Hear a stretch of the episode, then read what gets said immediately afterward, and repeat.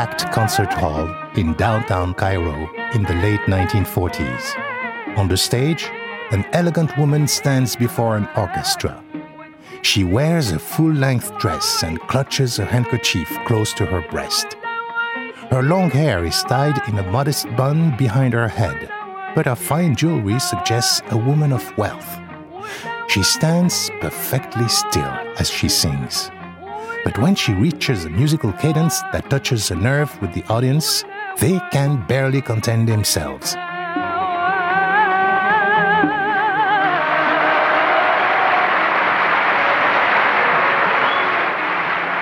There is no mistaking this as a performance of Egypt's immortal Umm Kulthum, without question, the greatest Arab singer of the 20th century.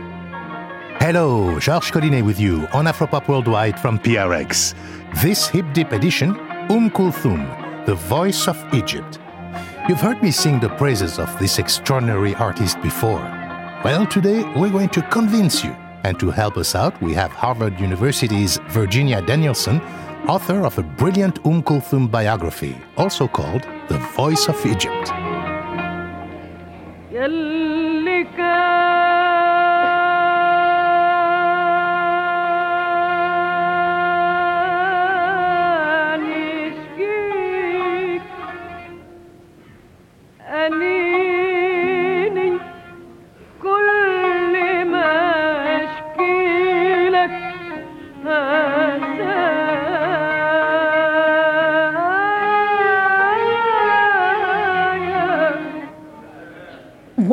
I've been asked before to try to find some kind of cultural equivalent in the Western world for Umm Kulthum, I mean, it's exceedingly hard to do, partly because the separation between classical art and popular art is not so great. Biographer Virginia Danielson. If you took a musician with the competence of an Ella Fitzgerald, with the pure musical chops and ability in terms of rendition and improvisation, and combined that with a public persona such as Eleanor Roosevelt, a very dignified public figure who clearly had the good of the masses at heart in most of her enterprises, and then you give that public figure the audience of an Elvis Presley, you will have Om Kulthum. Wow, that's serious. Ella, Eleanor, and Elvis all in one amazing package. Maybe you're starting to get the picture. Umm Kulthum lived and performed through tumultuous times, British colonial rule, and the coming of independence in Egypt, the partition of Palestine, a succession of wars, and fierce debates about how Islamic societies should and should not look to the West for inspiration. All that intensity seemed to rub off on Umm Kulthum. But before we hear her story, I want you to listen to her voice. Open your ears and your heart and experience its sheer emotional power. All the music in this program was recorded in Egypt, mostly between 1926 and 1960. Sometimes the audio quality isn't all we'd like it to be, but the performances, my God, just listen. This is Hadith Al Ruh, The Speech of the Soul, a song she performed near the end of her life.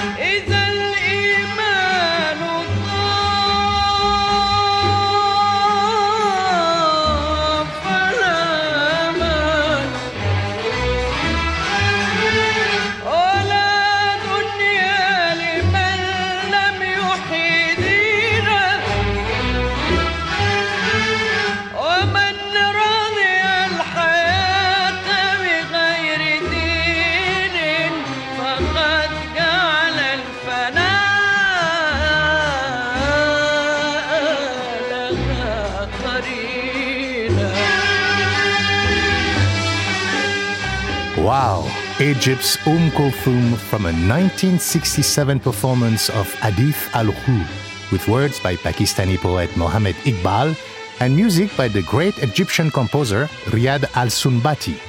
Georges Collinet here. You're listening to Afropop Worldwide's Hip Deep edition Umm Kulthum, the voice of Egypt.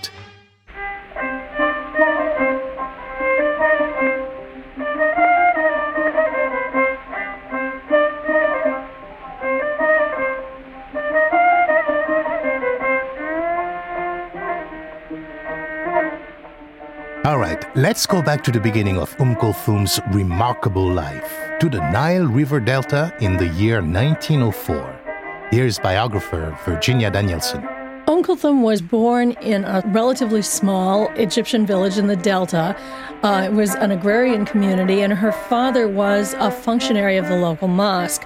It was a very poor family, subsistence living, and her exposure to music came in two ways. One was the singing that her father and the men in her family did at local occasions, and also the mayor of the village had a record player, and everyone came and listened to records or brought records, and he made this available so that anyone could hear what was being produced.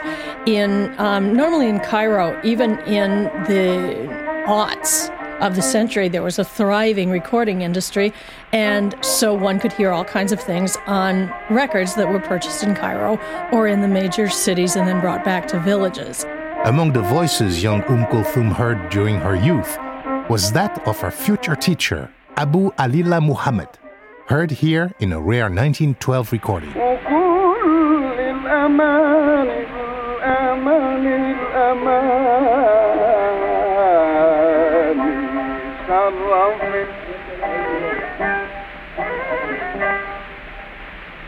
صبك بنور شمس السرور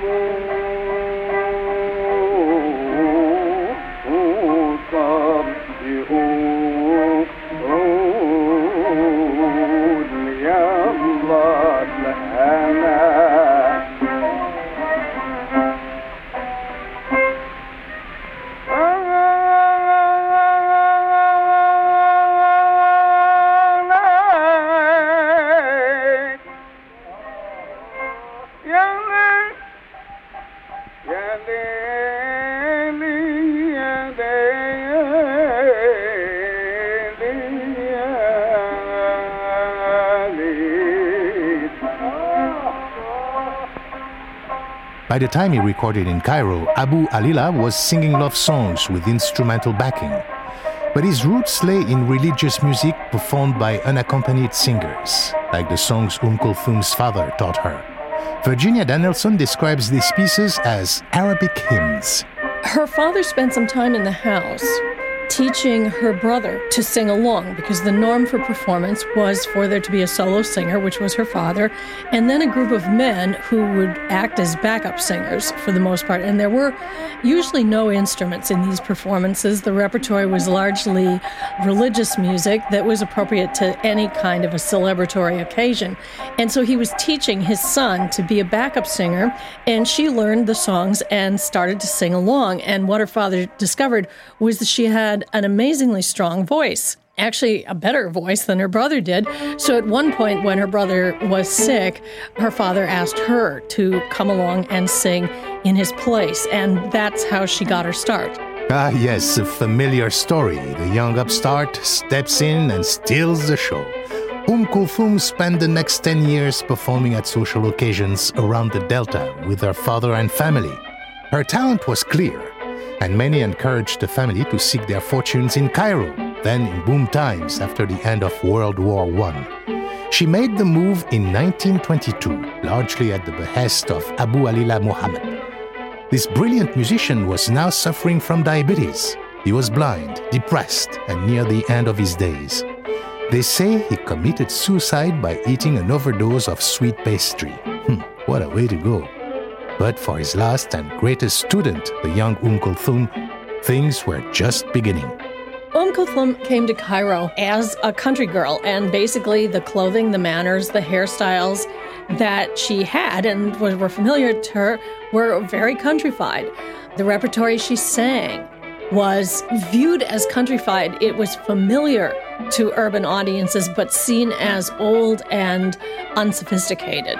And in the midst of all this, she appeared with her brother dressed in Bedouin garb, which was really hilarious because that would not have been the family dress at all. I mean, it was this costume as much as anything else was.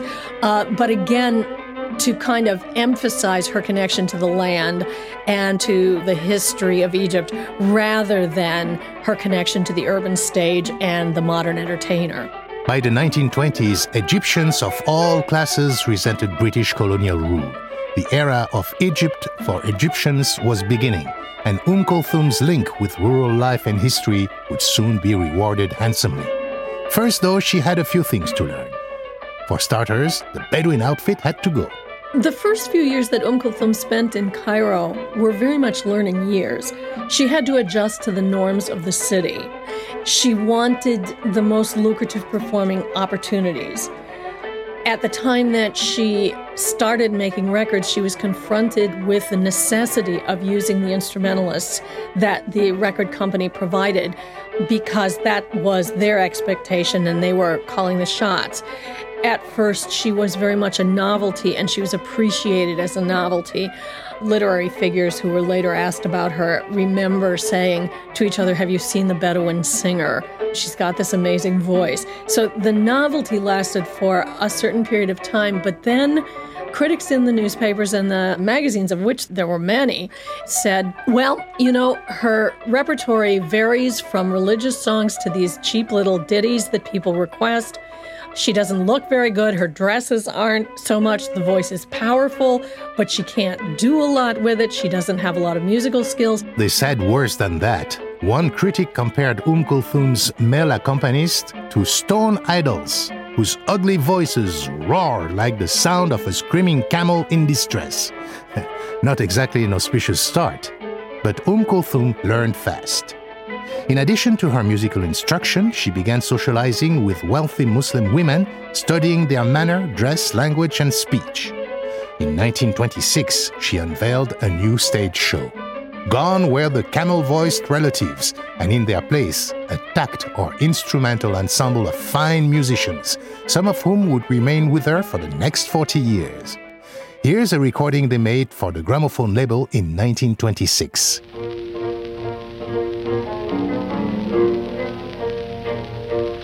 of a thinking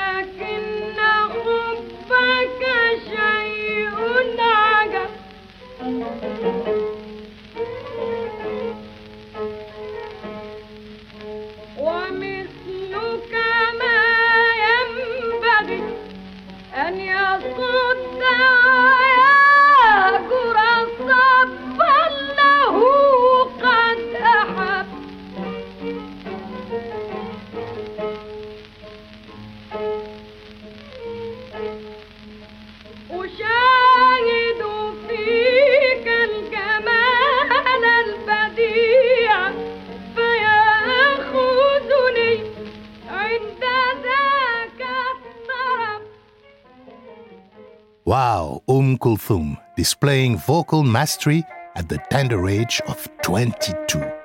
Amazing. Georges Collinet with you on Afropop Worldwide's Hip Deep. This edition, The Voice of Egypt with author Virginia Danielson. Incidentally, you can read our complete interview with Virginia Danielson and see vintage photographs from her book about Umm Kulthum on our website, afropop.org. Like all great Arab musicians, Umm Kulthum was a brilliant improviser. But her inventions were no flights of intellectual fancy, the sort of thing you would hear from an oud or kanun player. For her, improvising has to do with the poetry she was singing. She always used her voice to help listeners experience the meaning of the words. Umm Kulthum's voice was a very strong voice. And what's particularly important is that it remains strong from the bottom of its range to the top. Issues of soprano, alto, tenor, bass don't apply. One sings in what a Westerner might call chest voice from top to bottom. Coloristic variety was introduced by such things as falsetto, but only if it were used ornamentally. If one had to use falsetto just to get the note, that's a flaw. But as an ornamental device, falsetto could be very beautiful, and also an intentional hoarseness or baha that implied great emotion. And this was also a quality that, if deployed properly, was very, very evocative.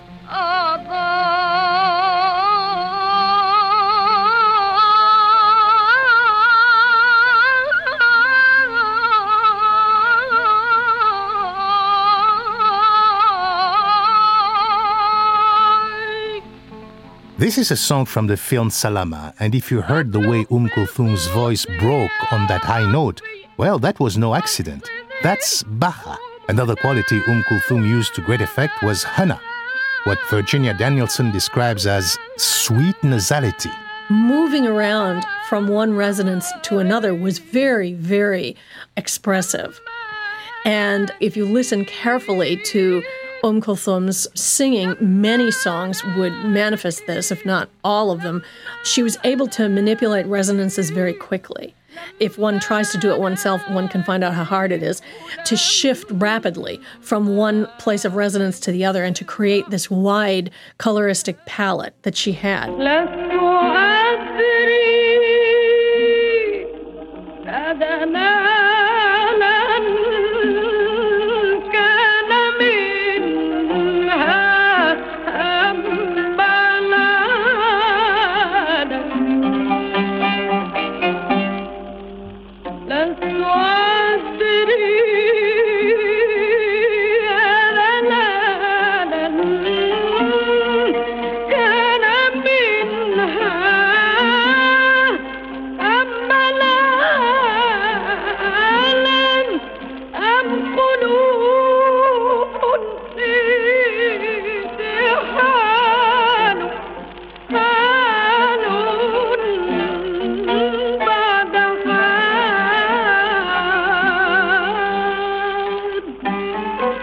This piece, Kasamatni, or You Defeated Me, was composed by Mohammed Al Kasabji, a lifelong friend of Umm Kulthum's. As time went by, though, she mostly turned his compositions down because they went too far in the direction of Western harmony. In the 1930s, Umm Kulthum hit her stride in collaboration with composer Zakaria Ahmed and poet Bayram Al Tunsi. Rich with Egyptian folk melodies and references to daily life, their distinctly colloquial songs fed the growing mood of Egyptian nationalism.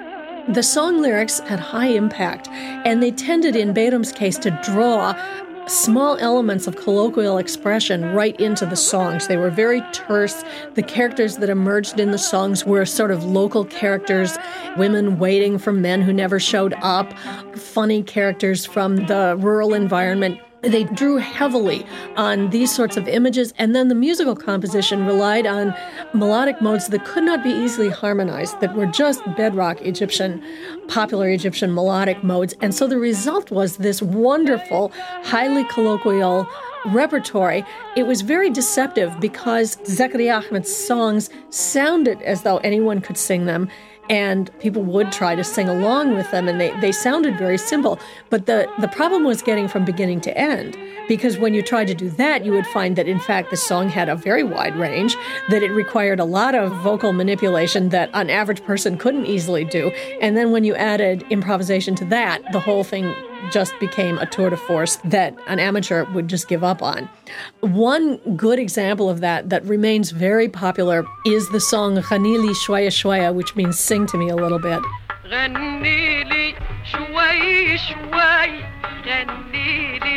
وخد عيني غنيلي شوي شوي غنيلي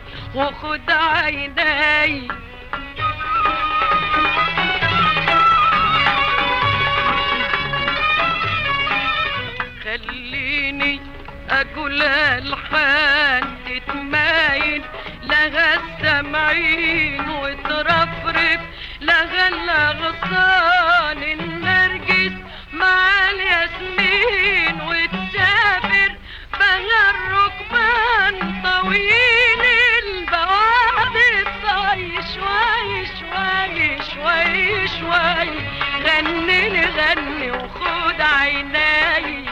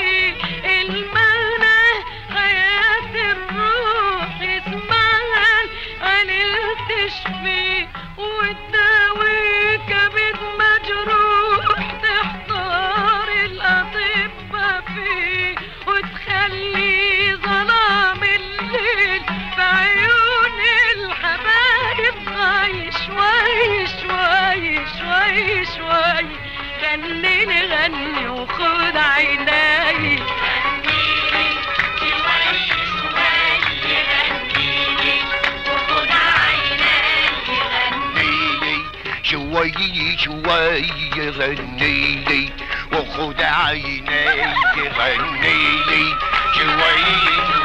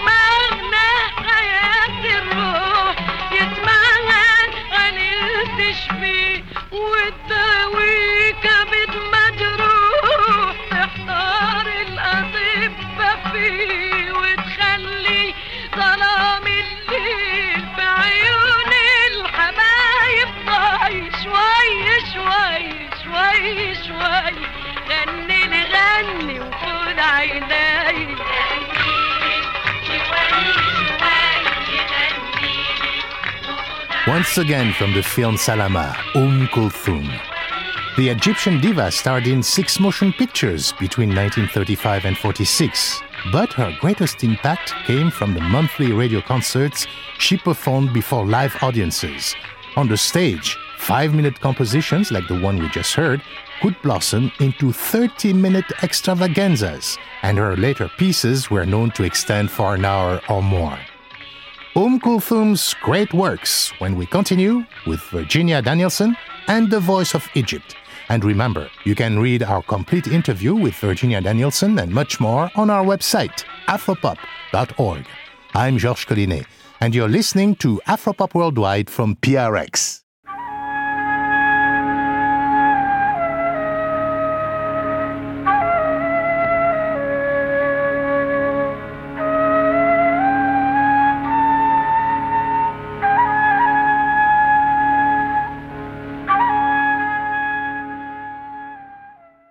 In the 1940s, Cairo became home to foreign soldiers fighting in World War II. The war only intensified the debate in Egypt about national and cultural identity. Umm Kulthum remained staunchly loyal to the Egypt for Egyptians philosophy, including the old idea that a singer should interpret poetry. She tipped the scales even further away from Western influences when she chose to sing Qasida, classical poems that go back at least 1,000 years. Umm Kulthum learned to sing these complex pieces as a child in her village, but Qasida were not considered popular entertainment in Cairo in 1940. Here is Virginia Danielson. Poetically, they tend to depend on historical and religious allusion. They tend to be jam packed with meaning. They often use words that might sound to an English speaker the way Shakespearean English would, syntactical structures and vocabulary that are just not very familiar.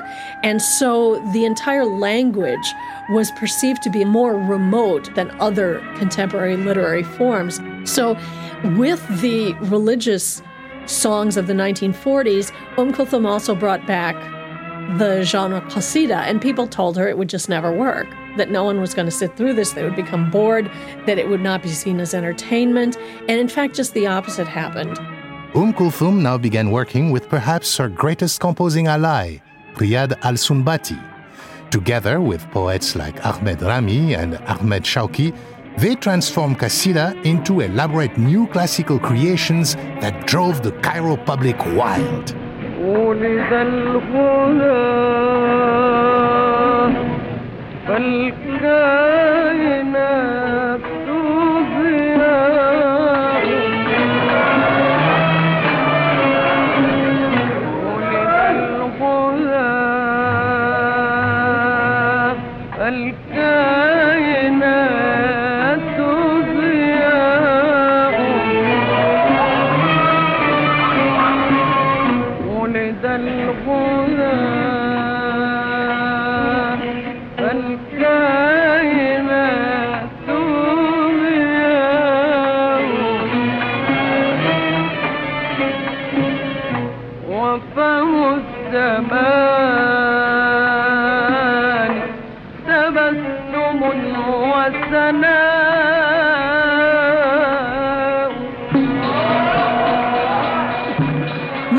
performance throughout the Arab world historically is a very interactive art.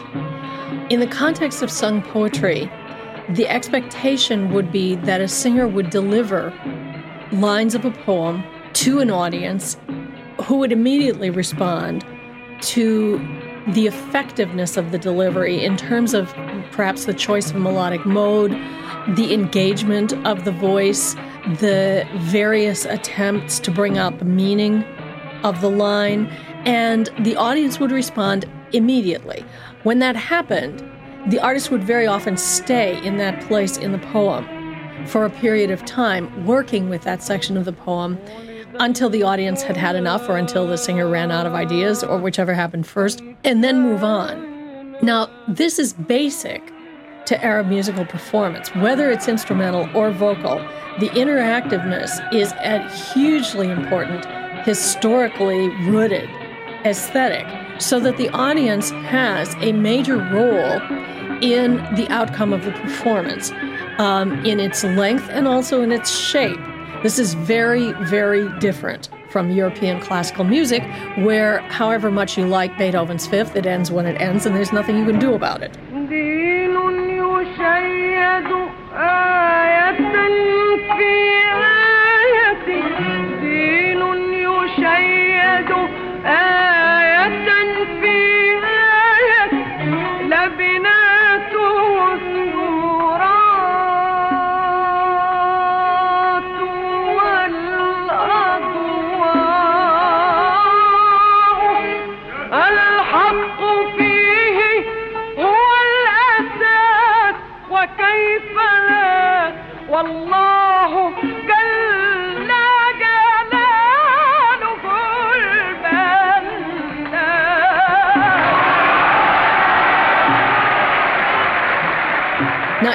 Powerful performer to do this because um, not every audience was polite, not every audience was sober, not every audience had the kind of knowledge to make appropriate responses happen.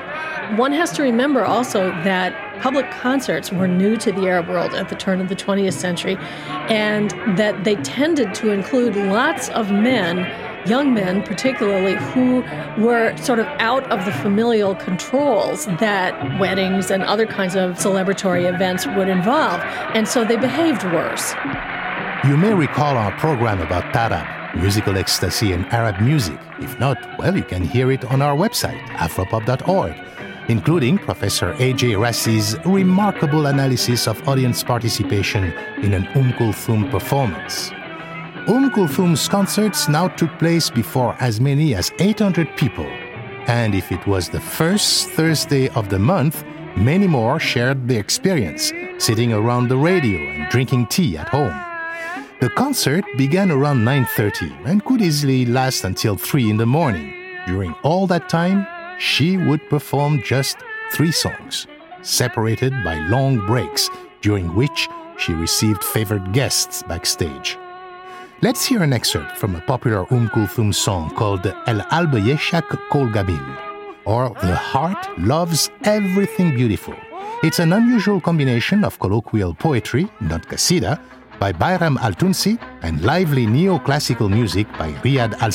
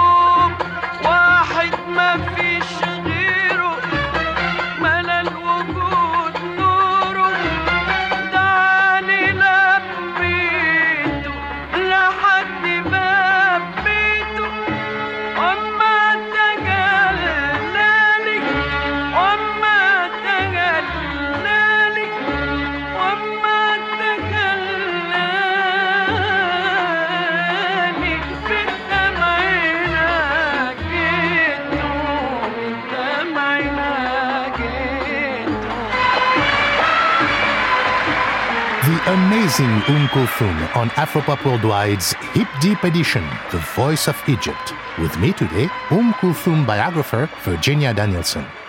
Virginia is going to tell us about one of the best love songs in Um Kulthum's repertoire, Al Atlal, which means traces. If you simply play the very beginning notes of Al Atlal, you will evoke the memory of Um Kulthum.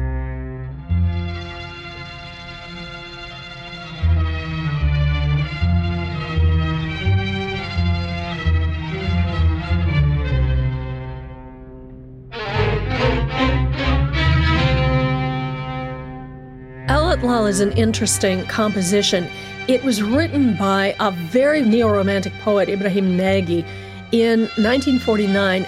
Um, Nagy was a poet whom uh, a well-known literature scholar has said never had a political thought in his life. Very, very romantic, very interested in sort of romantic geographical depictions of deserts and whatnot. Atlal also has lines that have been carried by audience members and by Umm Kulthum herself in some context into very different political places than the poet, the author of the lines, ever went.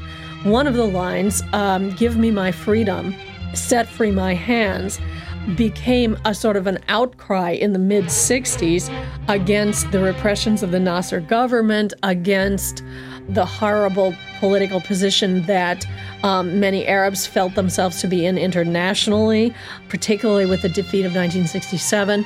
And the sentiments of this initially highly romantic poem were basically moved by the audience into much different contexts to give expression in an oblique way to many, many different and more dramatic political feelings.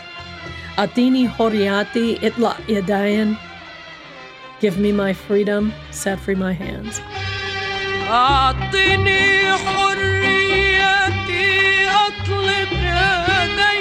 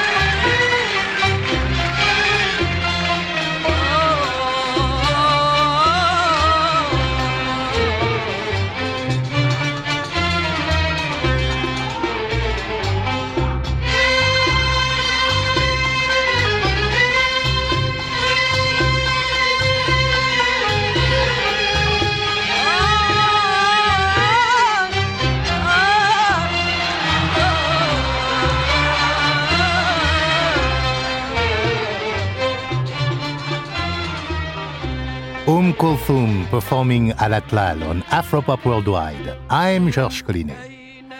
Virginia Danielson mentioned that the line, Give me my freedom, set free my hands, became a rallying cry against the government of Gamal Abdel Nasser. That was not the poet's intention, and probably not Um Kulthum's either. The truth is, from the moment Nasser came to power as president of an independent Egypt in 1952, Um Kulthum was closely tied with his regime. In fact, it was Nasser who helped arrange a long anticipated collaboration between Umm Kulthum and Mohammed Abdel Wahab, the only Egyptian musician who could rival her grandeur. More about that in a moment.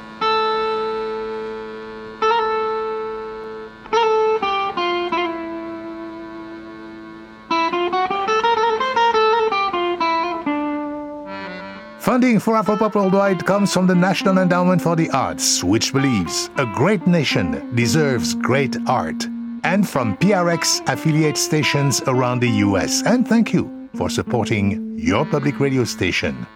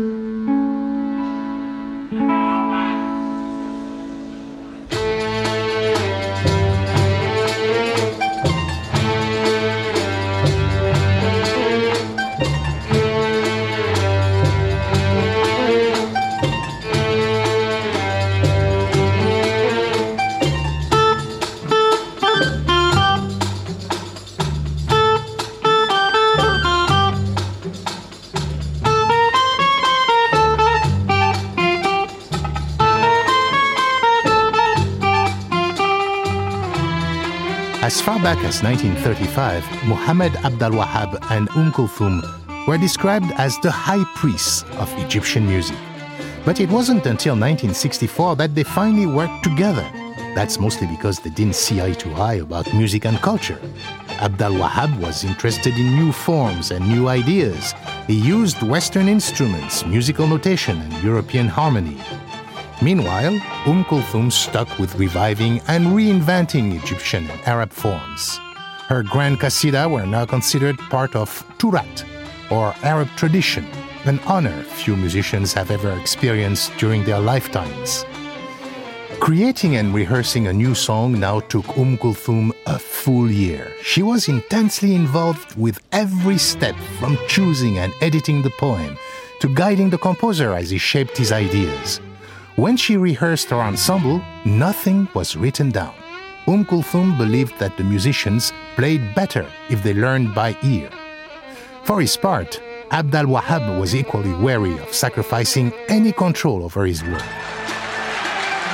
She was very worried about being controlled by him and he by her. And there was just all kinds of effort that went into the negotiation that finally brought them together. What happened was an interesting melding of styles that was palatable to some people and not to others. They produced 10 songs together, and the songs, in a very general way, are characterized by the standard Abdul Wahab compositional structure, which involved many sections of music, one after the other, often distinguished by rhythmic contrasts, and that drew on many Western instruments, Western musical styles, including jazz styles, barn dance styles, anything that he could absorb and reuse.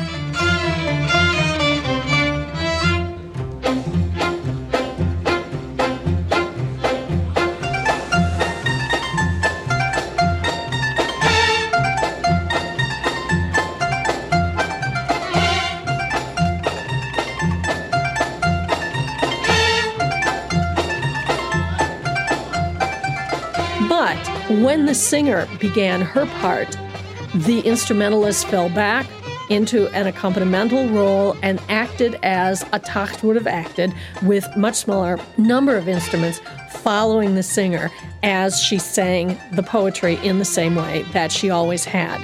To some ears, this was remarkably incompatible. To other ears, it was remarkably innovative. One of the great examples that brings lots of styles together is Amal Hayati, Hope of My Life. It's a highly sectionalized piece with dramatically contrasting sections.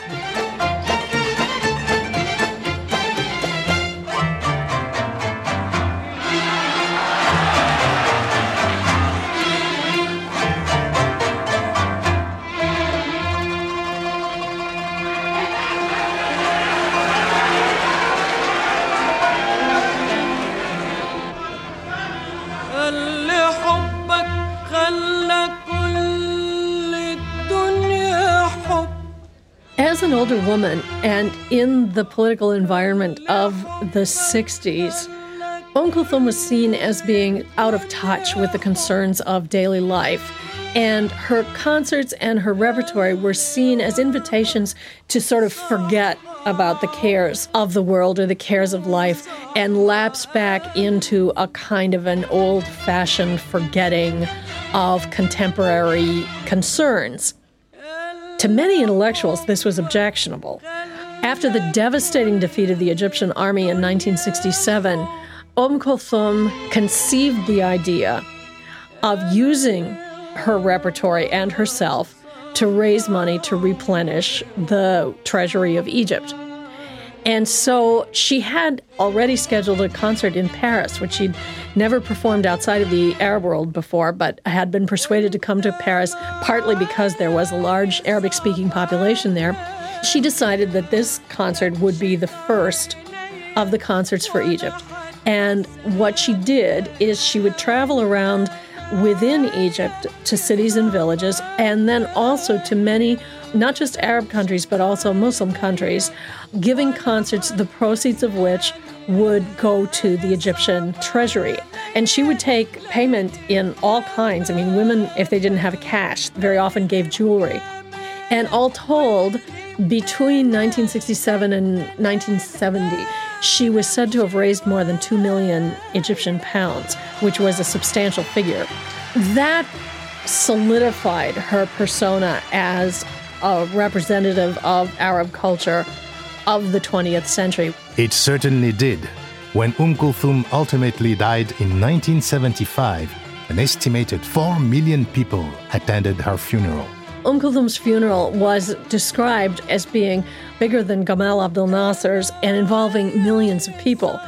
It was a state funeral. The funerary prayers were to be said at one of the important central mosques. Then the casket was, in fact, to be carried to cars where it would be taken to the funerary grounds and final prayers said there.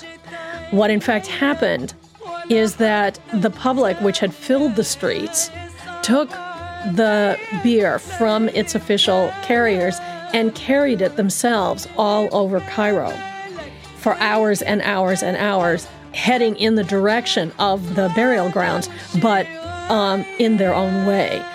Eventually, the Sheikh of Al Azhar spoke over the radio to people and asked them to please bring the bier to its resting place because she was, in his description, a good Muslim who would wanted to have been buried promptly according to custom. She eventually was buried but it was a dramatic outpouring of public mourning. Unbelievable. Afropop listeners, when my day comes, will you show that kind of love? Well, I hope so. And I also hope you'll go to afropop.org and read all of what Virginia Danielson had to share with us about Kulthum. They are fascinating stories we couldn't get to in this program. Thank you, Virginia. It's been delightful and enlightening to pass an hour with you. My Afropop partner is Sean Barlow. Sean produces our program for World Music Productions. Research, co-production for this program by Banning Eyre. Banning also edits our website, afropop.org, where you'll also find information, photographs, and extensive Um Kulthum discography. And be sure to subscribe to our podcast, including radio programs and our Afropop Close-Up podcast series. And don't forget to join us next week for another edition of Afropop Worldwide. Our chief audio engineer is Michael Jones. This program was mixed at Studio 44 in Brooklyn by Michael Jones. Banning Eyre and CC Smith edit our website, afropop.org. Our director of new media is Ben Richmond, and I'm Georges Collinet.